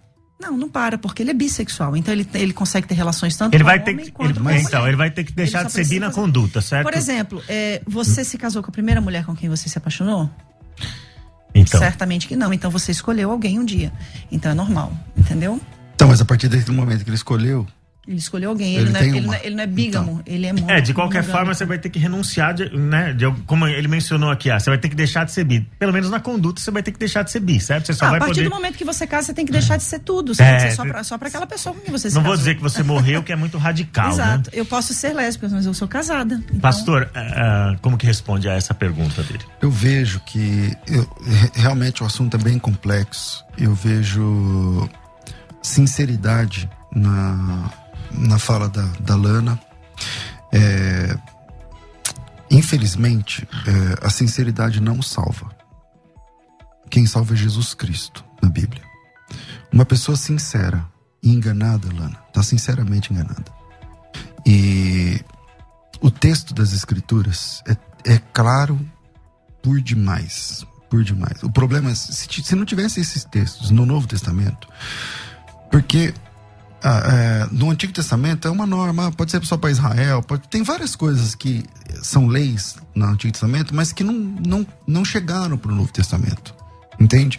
Mas a partir do momento que tem um apóstolo de Cristo, ordenado por Cristo, dizendo que aquilo não pode ser feito, então nós somos. Por exemplo, eu gosto de comer, gostava, né, quando eu não era crente, de comer chouriço, por carne feita com sangue. Eu posso comer carne com sangue? Não. Por quê? Porque lá em Atos, capítulo 15, diz assim, tá, tá dizendo, diz assim, ó, então pareceu bem ao Espírito Santo e a nós não impor mais nenhum cargo além desses. Não sei o que, não sei o que, não sei o que, carne com sangue. Aí falei assim, meu Deus, então, o que, que eu faço? Então eu não como mais chouriço. Então a gente deve considerar que se o que, o, o que está escrito na lei e foi reiterado pelos apóstolos deve ser mantido? Como ordem. Como ordem. Como ordem. Okay. E a escravidão? mostra uma escravidão, uma ordem de escravidão. Não, Paulo fala sobre uma a ordem. questão da escravidão. Não mostra que qual é a ordem. Vós, servos, sede obedientes aos seus senhores. Uhum. Tem outros textos agora que eu obviamente não vou lembrar de cabeça, mas um desses, por exemplo. Então, em primeiro lugar, a gente tem que entender que a, a, quando a gente fala da escravidão, a gente tem na nossa cabeça a nossa experiência brasileira. E a, e a experiência escravagista brasileira foi uma das piores e mais cruéis do mundo. Qualquer escravidão é cruel, né, pastor? Então, é que depende do que você entende como a palavra escravidão. Por exemplo, lá em Êxodo, quando fala do escravo, o escravo ele é assalariado, ele tinha que ser digno, ele tinha que receber abono, ele tinha que receber é, percentual não podia sofrer que, violência em cima do que o rapaz, do que o patrão ganhava. Então, quando a gente a palavra em português é escravo, mas não coaduna com a palavra escravidão que a gente tem setada na nossa cabeça. Então, quando o homem deve, tem uma dívida, ele tem uma filha, de acordo com o Êxodo também, ele pode vender a filha para pagar. Aonde está essa ordem no Novo Testamento? Não, Volta lá de novo no que eu falei. da escravidão, querido. pastor. Então, da escravidão. Então, a, a, a fala da escravidão, de novo, se tem uma ordem de um apóstolo no Novo Testamento para a igreja, é norma para a igreja. Agora, a gente tem que entender o que é escravidão. Lá, na própria lei lá, não é escravidão que a gente tem de experiência aqui no Brasil. O senhor sabe que eu concordo 100% com o senhor? Isso é bom. E o, o importante aqui é que eu digo isso com propriedade de que é bom que o senhor faça essa defesa em questão da escravidão. Da mesma forma que eu faço essa defesa. Não estou defendendo a escravidão. Não, no sentido ah, do que o senhor disse, né? exatamente. né? Então, da mesma forma como eu também faço a minha defesa na questão da interpretação acerca da questão da homossexualidade que a igreja usa para condenar os homossexuais. O que a Bíblia condena, a palavra sodomita, ela foi relacionada aos homossexuais a partir de mil anos depois de Cristo, através de São Tomás de Aquino. Antes disso, ela não era, ela não era um termo relevante para os homossexuais. Ela era um termo usado somente para denotar imoralidade, fosse de, de um homem homossexual fosse de um homem heterossexual. Então, essa palavra passa a ser associada ao homossexual através da teologia provinda de São Tomás de Aquino.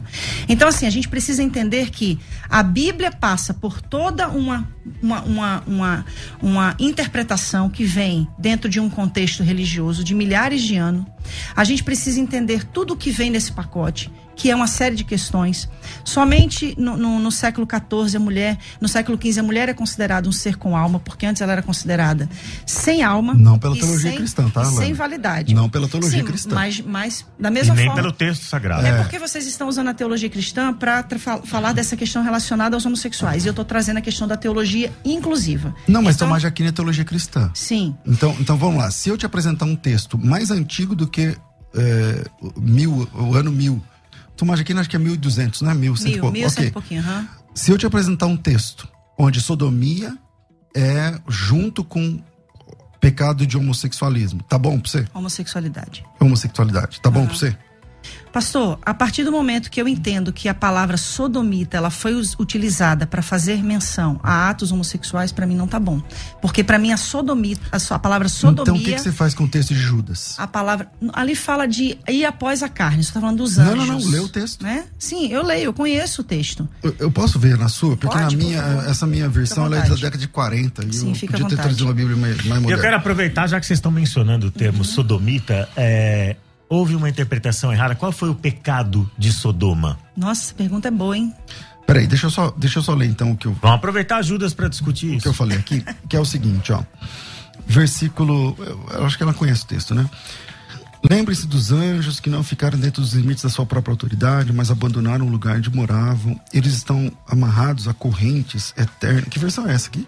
É a nova é. linguagem certo. de hoje. Eles estão amarrados em correntes eternas, embaixo na escuridão. Onde Deus os está entregando para o juízo daquele grande dia que serão condenados. Lembrem-se dos moradores de Sodoma e Gomorra e das cidades circunvizinhas. Uhum. Sodoma está aqui no meio. Ok. Que agiram como aqueles e cometeram imoralidades e pecados sexuais. Uhum. Dizer que quem aliou a sodomia, o pecado de Sodoma, ao pecado de homossexualismo foi Tomás de Aquino. Homossexualidade. Desculpa de novo. a, a, prática homossexual, tudo bem. A prática homossexual, dizer que foi o Tomás de Aquino no século XII. Então faltou ler esse texto, porque o texto diz que o pecado de Sodoma e cometeram imoralidades sexuais e, e, e sofrem, enfim, tal, tal, tal. Na, na Bíblia um texto grego fala sobre também a questão homossexual e antinatural, né? A ideia, uhum. a ideia é essa. Então, isso já desclassifica a ideia de que quem inventou essa história foi o Tomás de Aquino. Aí a gente porque vai... esse texto é do primeiro século. Eu não sei o senhor, mas eu tenho muita humildade em dizer que é, eu, eu pouco tenho essa profundidade, né, de, de grego e de hebraico. E aí eu tenho que, que recorrer a, a, a quem realmente entende do assunto, eu estou diante aqui de alguém que tem um. Não, um grego não é muito minha área, né? Mas tudo bem. E aí eu vou, eu vou sempre recorrer a, a, a, teólogos que vão me dar essas respostas. Tá? E aqui tá, tá dizendo que o real significado, de acordo com a Bíblia de Jerusalém, que foi a Bíblia que eu já citei aqui hoje, essa questão indo após outra carne, está falando no sentido referente a seres de natureza semelhante, que é na ocasião de Gênesis 6, quando diz que os homens se casaram, que as mulheres se casaram com os, os, filhos dos homens, que no caso ali estava falando dos anjos ou dos filhos de Deus, se uniram aos filhos dos homens. Então, essa interpretação também pode fazer, de acordo com a Bíblia de Jerusalém, tá? Não estou usando as minhas palavras aqui. Uhum. A interpretação também pode fazer referência às práticas pagãs, como rito, ritos orgiásticos e o bestialismo. Então, dentro dessas questões, a gente vai sempre esbarrar, pastor César. Eu, tomando como prazo a Bíblia de Jerusalém, é, lembra que um tempo atrás eu falei da palavra rapax legomena, Sim. que é uma palavra que aparece só um texto uma uhum. vez na Bíblia? Pois é, Judas é um caso desse. Então, toda vez que aparece um caso de rapax numa tradução bíblica, é um caso muito difícil de resolver. Porque imagine que aparece uma palavra que só aparece ali. Então você. Quando, como que a gente faz? Você é, precisa ir para outros Uma textos. boa exegese. Você pega a mesma palavra e fala, vamos ver essa palavra empregada em outros textos para buscar o sentido real da palavra. E a palavra ali que aparece o caso de, de, de Rapax, é o versículo 5. A palavra grega oiketerium. Então, é, é, o versículo 5, eu, eu não estou lendo Judas, porque eu estava lendo a Bíblia dela, mas eu vou, vou, vou, tentar pegar aqui. Em Judas, capítulo 1, versículo 5, ele diz o seguinte. É, peraí, mais um minutinho, nada nessa mão, nada nessa mão, aqui. É, versículo 6, desculpa, falei 5, mas é, é o 6 e aos anjos que não guardaram o seu. Aí aparece a palavra oiketerium do grego.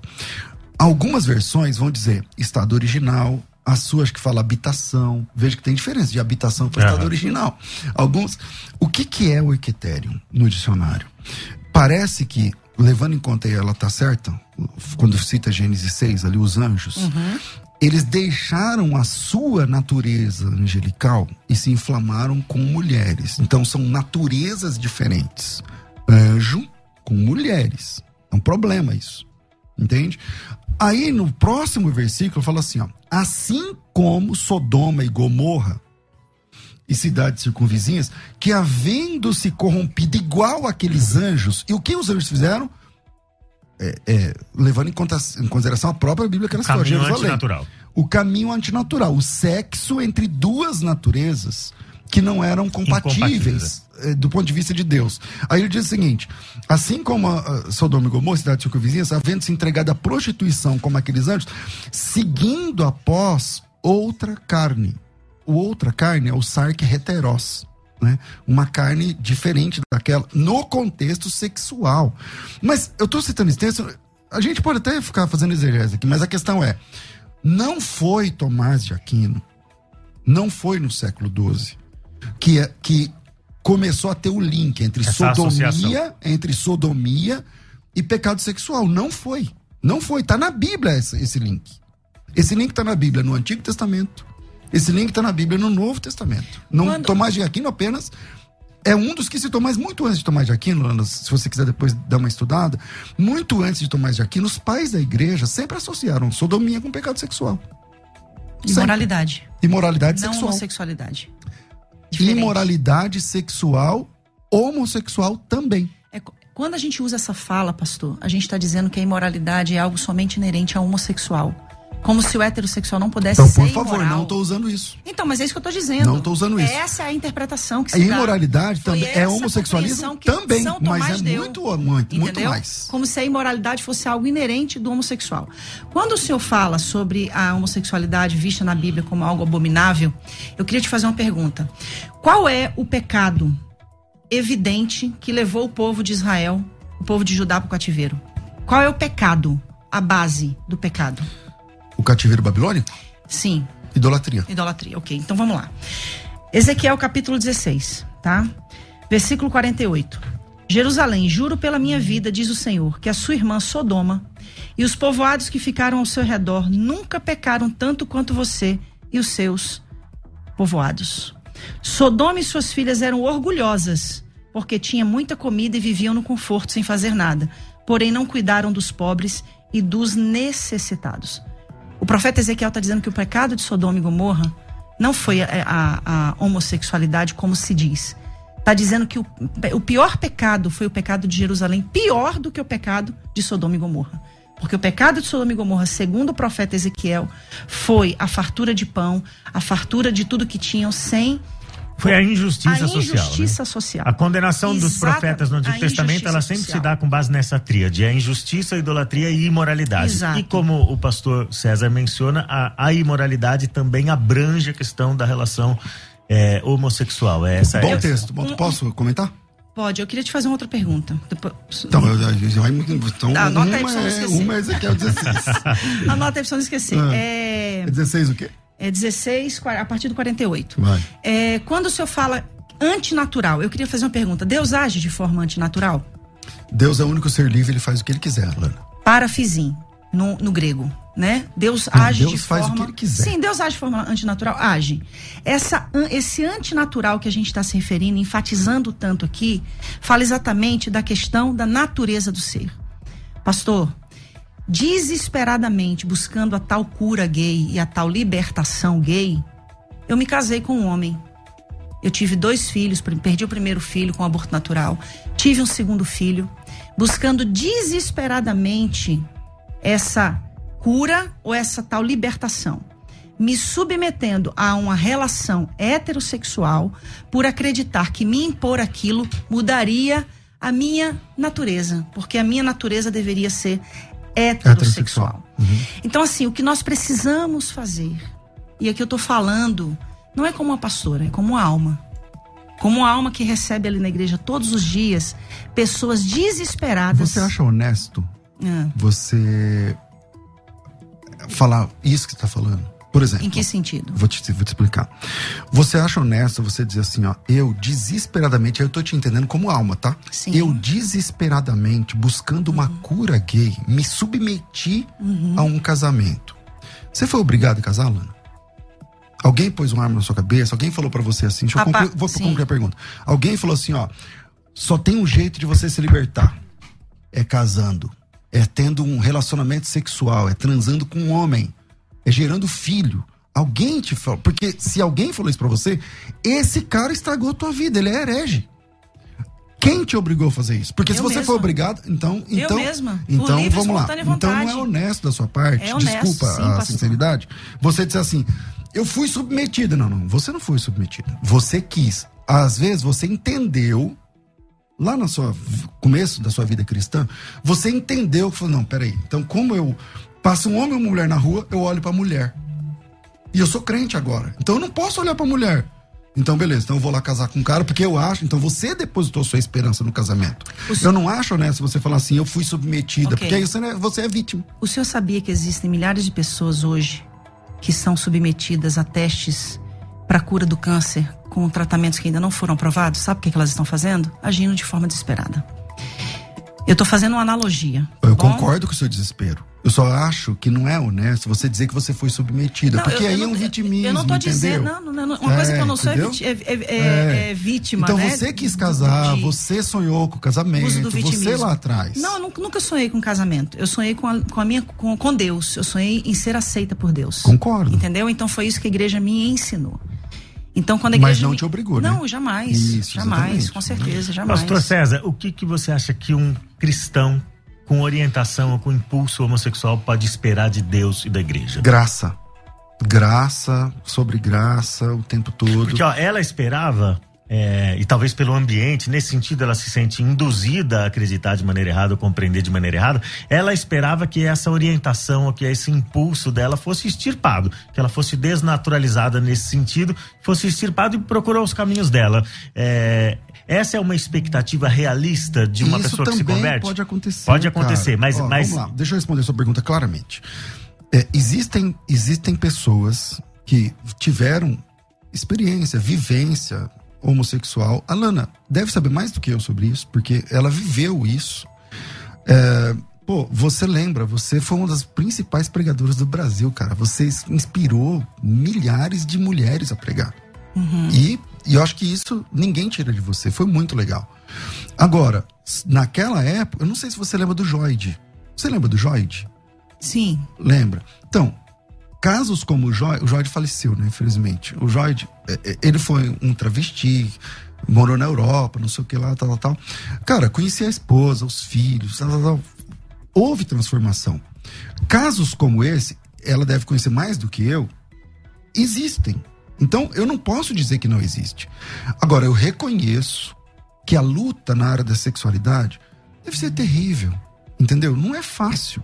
E o que o homossexual que quer buscar a Deus espera, já que esses textos que a gente está citando, condena aquela prática. Mas não é só essa prática. A Bíblia condena muitas coisas da nossa natureza. Muitas coisas da, nossa, da nuance natural do homem. Nós somos seres caídos. Então, eu vou ter tendências e vontades e desejos que não, que não são permitidos para a Bíblia. Que nessa nova dieta, no cristianismo, não esse prato não serve para mim. Então eu tenho que entender, buscar em Deus. E eu acho que é uma luta terrível, difícil pra caramba. A mesma coisa de outras pessoas que vêm de outros tipos de tendências. Na área sexual, em outro tipo de área. Agora, o que, que ele tem que esperar? Esperar em Deus, crer em Deus, servir. E não aconselho que faça o que a Lana fez. Eu acho que ela mesma não aconselha. Primeira se você, coisa, é. se você tá achando que a esperança da sua sexualidade é uma cura, esquece. Se você tá achando que a esperança da sua sexualidade é um casamento, esquece. Você vai estragar a sua vida e vai estragar a vida do cara ou da menina que você casar. Na realidade, o Joy de tantos outros, para mim, é só um exemplo de sublimação. Você não pode mudar a natureza de uma pessoa. Mas será? Você não, você não tá. Você é, sublima, é diferente. É diferente. será que você não, você não tá projetando sobre ele uma experiência que foi sua? Sublimar é o que eu fiz, por exemplo, durante quase oito anos. Eu me converto ao evangelho e sublimo a minha sexualidade. Eu não a pratico. Então tudo Isso aquilo que você falava era mentira? Não era mentira, era uma vontade de viver aquilo. Eu não, então, mas eu era não verdade praticava. era mentira? Era verdade porque eu estava, eu não estava praticando. Então, se era verdade lá. Mas não era verdade no sentido de eu ser então, mudada. Entenda comigo, filosoficamente. Se era verdade Sim. lá, então é mentira aqui. O que você está falando? Ou é verdade aqui, não. então era mentira lá. Porque se você fala uma coisa que é, eu não sei quantos anos faz, mas a não quero aqui denotar as idades. Mas é. se há 20 anos atrás você falava X e agora você fala não é X, é Y, ou era mentira lá, ou Aí, é mentira pastor, aqui. nós vamos ter outro problema com Paulo, porque Paulo defendia a lei a, a, ponto de matar os cristãos. E teve um momento que Paulo encontrou com Deus e Paulo diz o seguinte: quando Deus me deu uma visão, não consultei nem carne nem sangue, mas fui fiel à visão. O que, que isso tem a ver com o assunto? Paulo, Paulo perseguia os cristãos e, e os matava. Mas ele não era cristão. Mas, mas pastor, Lá você era. ele defendia a lei, é isso que então, eu estou dizendo. Então, beleza. Então você começou a ser cristão agora? Aí não, houve não, uma pastor, mudança radical de conduta de no caso dele, né? de visão, é isso que eu estou dizendo. Cristã eu, eu, sou desde o dia 12 de dezembro de 1995, quando eu me converti. Agora, o fato de hoje eu ter uma visão sobre a, a, a minha orientação sexual diferente do que eu tinha antes, e, não, não, tá tudo problema. bem. Tá tudo bem. Só que então você tem que assumir o risco. Hum.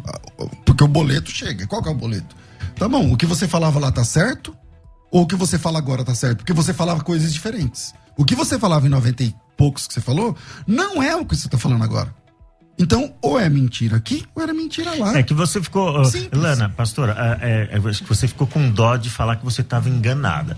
Porque as duas vezes que eu perguntei para você se você estava enganada, você falou, não, eu acreditava desesperadamente. Isso. Mas se eu acredito desesperadamente, ou por causa de pressão do grupo, ou por causa de um anseio, de vamos uma expectativa lá. meu, é, não deixa de ser um engano. Pra né? falar sobre isso sou eu mesmo, claro. tá bom? Então vamos lá. Vocês falam dentro de uma perspectiva externa. Eu falo fora, dentro de, um, de fora, de uma perspectiva interna, ok? Então, tudo que eu fiz, eu fiz, não foi só o casamento. Foi cura interior, foi libertação, foram Ministério. longos processos de jejum, foram subidas ao monte. Ministério foi chamado. Ministério não tem nada a ver com a minha sexualidade, né? Então, assim, quando eu venho a um casamento, vivo a maternidade, tudo isso eu vivo nessa busca, como tantas outras situações pelas quais eu me predispus a fazer, não fui obrigada a nada. Eu me, me predispus porque eu cresci dentro de um contexto onde eu fui ensinada que o fato de eu ser quem eu era é me levar ao inferno. Uhum. Eu amo a Deus e não quero ir ao inferno. Então faria tudo o que fosse necessário para mudar, como fiz. Naquele contexto era a minha verdade ok? No, no, no, no, no, grego, quando a gente pega lá João capítulo 1, versículo 1, quando João fala do verbo, esse, essa, essa palavra verbo está lá, davar. Davar fala de verdade e realidade. Naquela época, era a minha verdade, a minha realidade. Era a minha realidade. Hoje, a minha verdade e a minha realidade é compreender que eu nasci assim e eu louvo a Deus por nascer assim.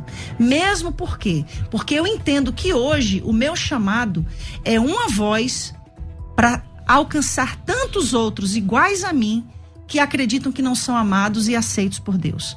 Uhum. Então, o que eu quero trazer aqui hoje é a minha verdade hoje é essa. Eu mudei de ideia, mudei. Mudei como Paulo mudou, mudei como Pedro mudou quando vi um lençol descendo e Deus dizendo para ele: come, mata, mata e come. Não porque é impuro. Você não vai dizer que é impuro aquilo que eu santifiquei. Então mudei de ideia como Pedro mudou, mudei de ideia como Paulo mudou. Então, mudei com essa de... resposta, você está anulando aquilo que estava atrás. Não, pastor, é mas aquilo lá atrás foi lá atrás, como foi lá atrás com Pedro. Então, mas foi nós não estamos lá atrás. Nós estamos tá chegando agora. Então, 2021, 30 minutos. Já vou terminar. Caramba, de novo já chegou. Atos 15, Atos 15, conselho em Jerusalém. E aí? Para ser aceito tem que, tem que se, ser circuncidado ou não. A igreja toma uma decisão, gente. Era uma questão de lei, mas vem uma, uma, mudança. A igreja sempre vai precisar passar por mudança. E uma coisa que vocês nem ninguém vão poder impedir. Deus está promovendo uma nova reforma. E essa reforma vai vir, quer vocês queiram. Quando eu falo vocês, eu não falo afrontando, tá? Eu falo no sentido que a igreja queira, que ela não queira. Porque assim como aconteceu a reforma protestante, Está acontecendo uma nova reforma hoje. E essa reforma, sabe por quê? Quando Deus chamou a minha, a Rosana, ele, ele foi enfático em falar conosco, dizendo assim: Estou levantando vocês para fazer a última colheita antes do arrebatamento. Sabe o que, é que Deus disse? Eu vou buscar a igreja e não aceito que vocês fiquem de fora. Então nós assumimos essa responsabilidade. Todos os dias estamos debaixo, sim, de opressões, de xingamentos, de maldições. E eu lamento muito por essa por, por esse evangelho que ao invés de promover o amor, promover essa graça de aceitação a todos, rechaça, exclui. Sabe qual é a nossa maior dificuldade hoje, pastor Léo? Pastor César? É evangelizar um gay no meio da rua. Primeiro a gente tem que na hora de evangelizar ele dizer que a gente é gay, para ele então aceitar ser evangelizado. Porque eles estão tendo repúdio pelo evangelho. Porque a linguagem que é pregada é uma linguagem de violência, é uma linguagem de exclusão, de marginalização. Então, nós assumimos um lugar que eu estou disposta a morrer nele, se for necessário, para que outras pessoas sejam alcançadas Bom, e milhares de vidas sejam salvas. A minha primeira fala, Léo, é, eu vou voltar nela lá atrás, né? É, Lana, você se sentiu, por, da minha parte. Não, pastor, jamais, é, de forma alguma. Algum discurso de violência ou coisa jamais, do gênero? Jamais, tá. jamais. Porque Inclusive, quero dizer que o... gostei muito do senhor pessoalmente. Então, o, o, a questão é a seguinte, cara. O cristão verdadeiro, o cristão verdadeiro, ele vai enxergar um homossexual como uma alma como qualquer outra, vindo do pecado como qualquer outra, como todo mundo. É, Deus, ele não aceita a gente como a gente é. Gente, isso, isso é evangelho. Isso é evangelho. Concordo. Entendeu? Ele, mas ele recebe todo mundo do jeito que tiver. Ele, então, ele não igreja, aceita a gente como a gente é. Mas ele recebe. Mas recebe. Ele recebe aceitou você. a sua sexualidade? Nesse caso, a minha sexualidade não estava contra a vontade de Deus. Então, para mim, a minha luta foi ser monogâmico, A minha luta foi minha. Ou seja, a sexualidade dele É. também não foi absorvida integralmente no pacote, né? Ele teve que Porque renunciar. o Jesus a falou alguma assim, coisa. Lana, Aí, Jesus não é a falou assim, sexualidade, Lana, é o caráter, o ser humano como um Não, todo. então, mas o que você chama de caráter, por exemplo, você acabou de defender o bissexual. Então o bissexual. E aí você ficou. Você viu que você ficou sem resposta? Não. Porque o bissexual. Não vi, não. Qual é o ca- momento? Então, vamos lá, vou te lembrar então. Ah. O bissexual tá aqui o João. Ele, ele gosta de fazer sexo com homens e gosta de fazer sexo com mulheres, no plural. Uhum. Aí esse cara conhece a fé. Sim. Na minha opinião, na minha visão da Bíblia, esse cara tem que abandonar esse, essa questão. Ele vai viver sexualmente assexuado? Não. Ele vai casar com uma mulher e acabou. acabou. Aí, a vida dele é a, a vida monogâmica. Já que ele é um bissexual e não tem Você sexo também oposto. defendeu que esse cara E tem que, que ser que- monogâmico. que que mas você defendeu assim. Ah. Então, vou te chegar lá. Você defendeu que o João também tem que ser monogâmico. Uhum. Só que você diz assim: no seu caso, ele tem que escolher um homem ou uma mulher e ficar com ele até o fim da vida. Sim. Aí eu disse: nesse momento ele parou de ser bissexual. Aí não você parou, disse. não, ele fez uma "Não, escolha. então Aí ele parou. Não, ainda dei um exemplo. Vocês, antes de se casarem com a esposa de vocês, vocês se apaixonaram por outras mulheres, mas vocês fizeram uma escolha.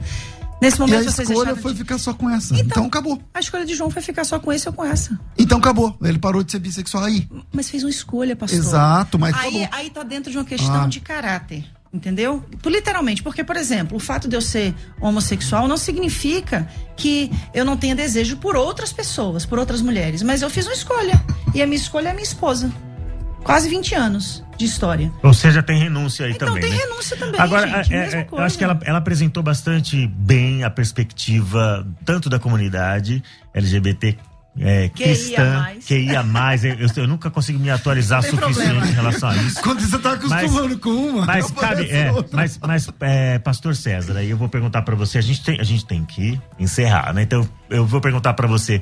Cabe em algum momento que eu quero ver essa perspectiva da igreja, da igreja que ela chamou de clássica, de fundamentalista e tudo mais, né? Na perspectiva dessa igreja, Pastor, cabe um meia culpa no modo como muitos gays foram tratados ou foram empurrados para um casamento ou para um processo de é, exorcismo, alguma coisa assim. Cabe algum meia culpa da igreja? Uma recondução desse processo? No caso da Lana, e é um caso bem legal, porque ela é uma pessoa conhecida no Brasil inteiro e fora.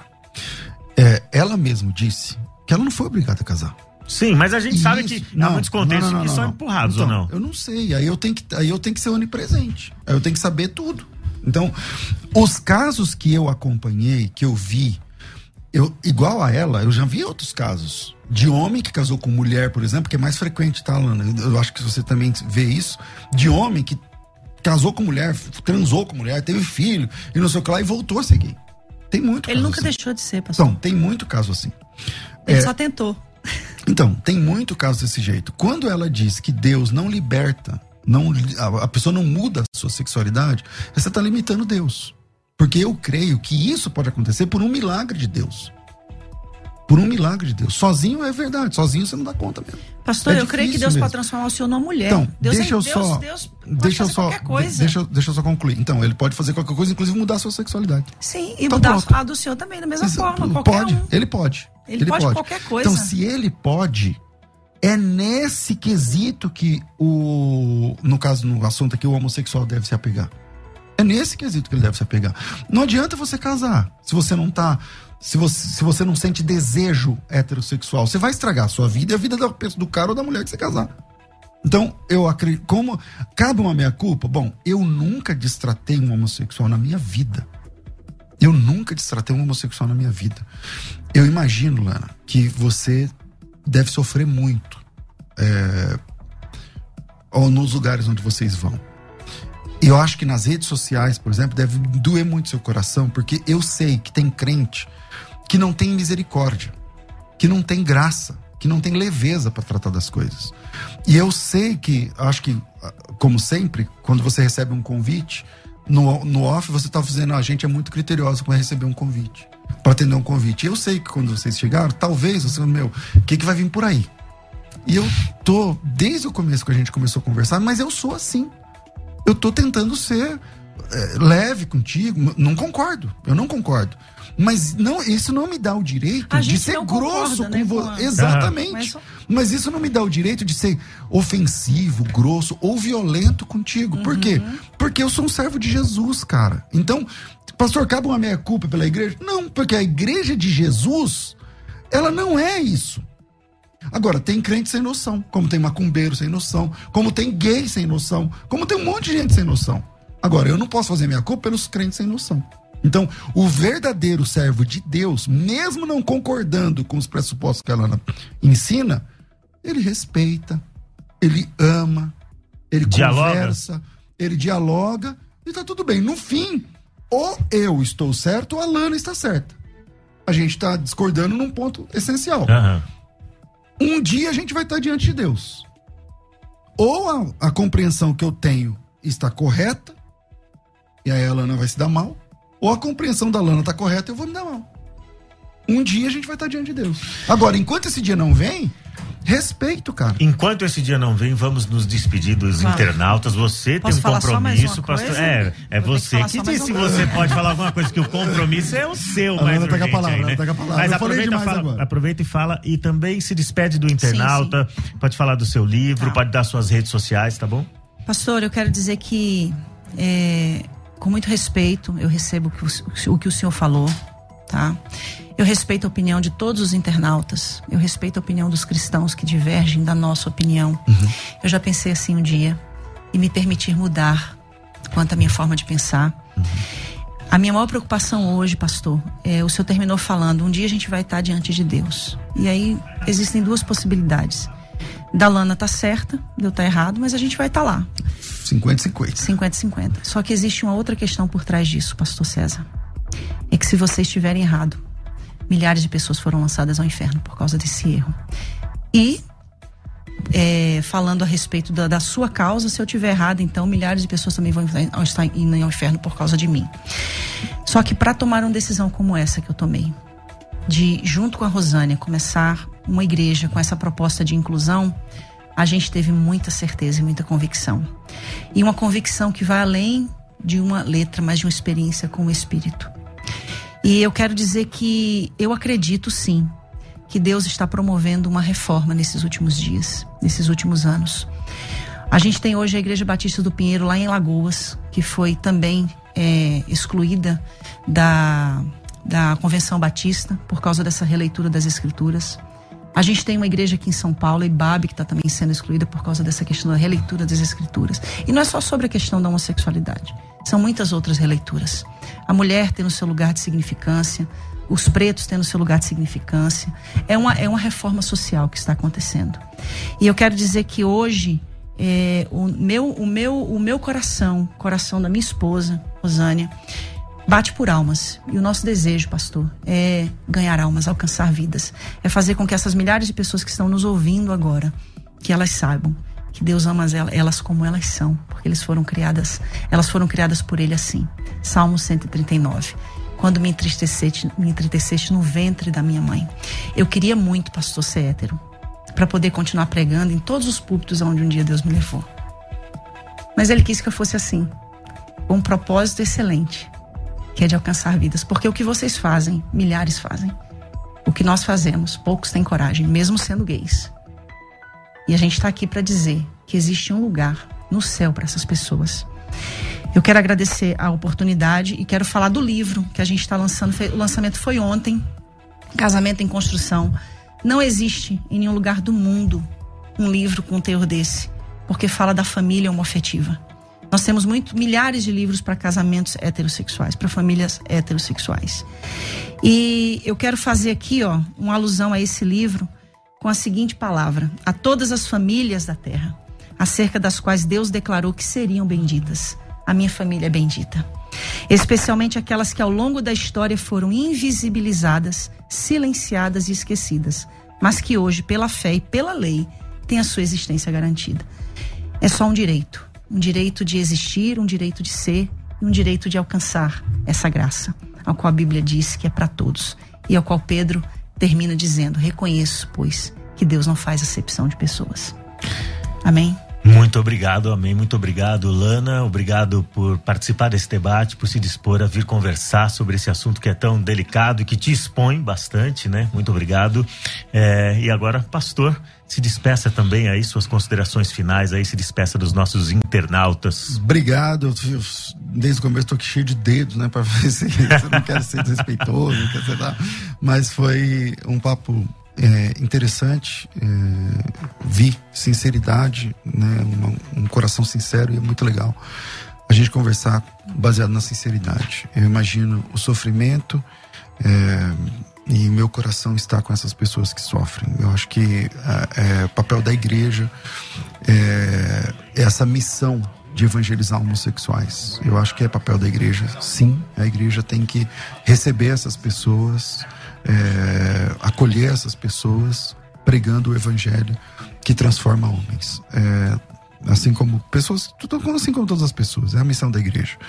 Deus abençoe. Léo, desculpa alguma coisa, Lana, se eu te desrespeitei em algum momento, me perdoa, não foi essa a minha intenção. Em tá paz, tá tudo ok. Deus ama os héteros também, viu? Fique Ele paz, falou que viu sinceridade em você diversas vezes aqui. Você viu sinceridade também não, no pastor? Sim, sim, sim, sim. Então tá ótimo. Obrigado. Tamo junto, gente. Inclusive, gente, quero convidar vocês um dia a irem assistir, participar de um culto na cidade de refúgio. Não pregar, né?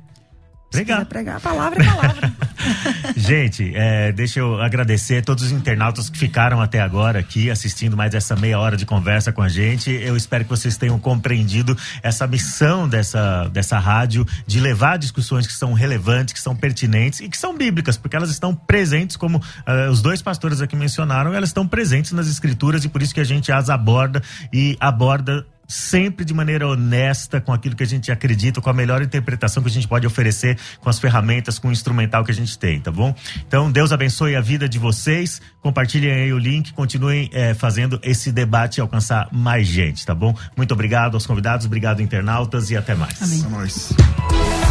Você ouviu Debates na Musical FM. Dentro de alguns minutos, este programa estará disponível no seu aplicativo de podcast. Basta digitar Debates Musical FM e ouvir a qualquer momento, quantas vezes quiser. Disponível para Spotify, Deezer e os tocadores da Apple e Android. Musical FM. Mais unidade cristã.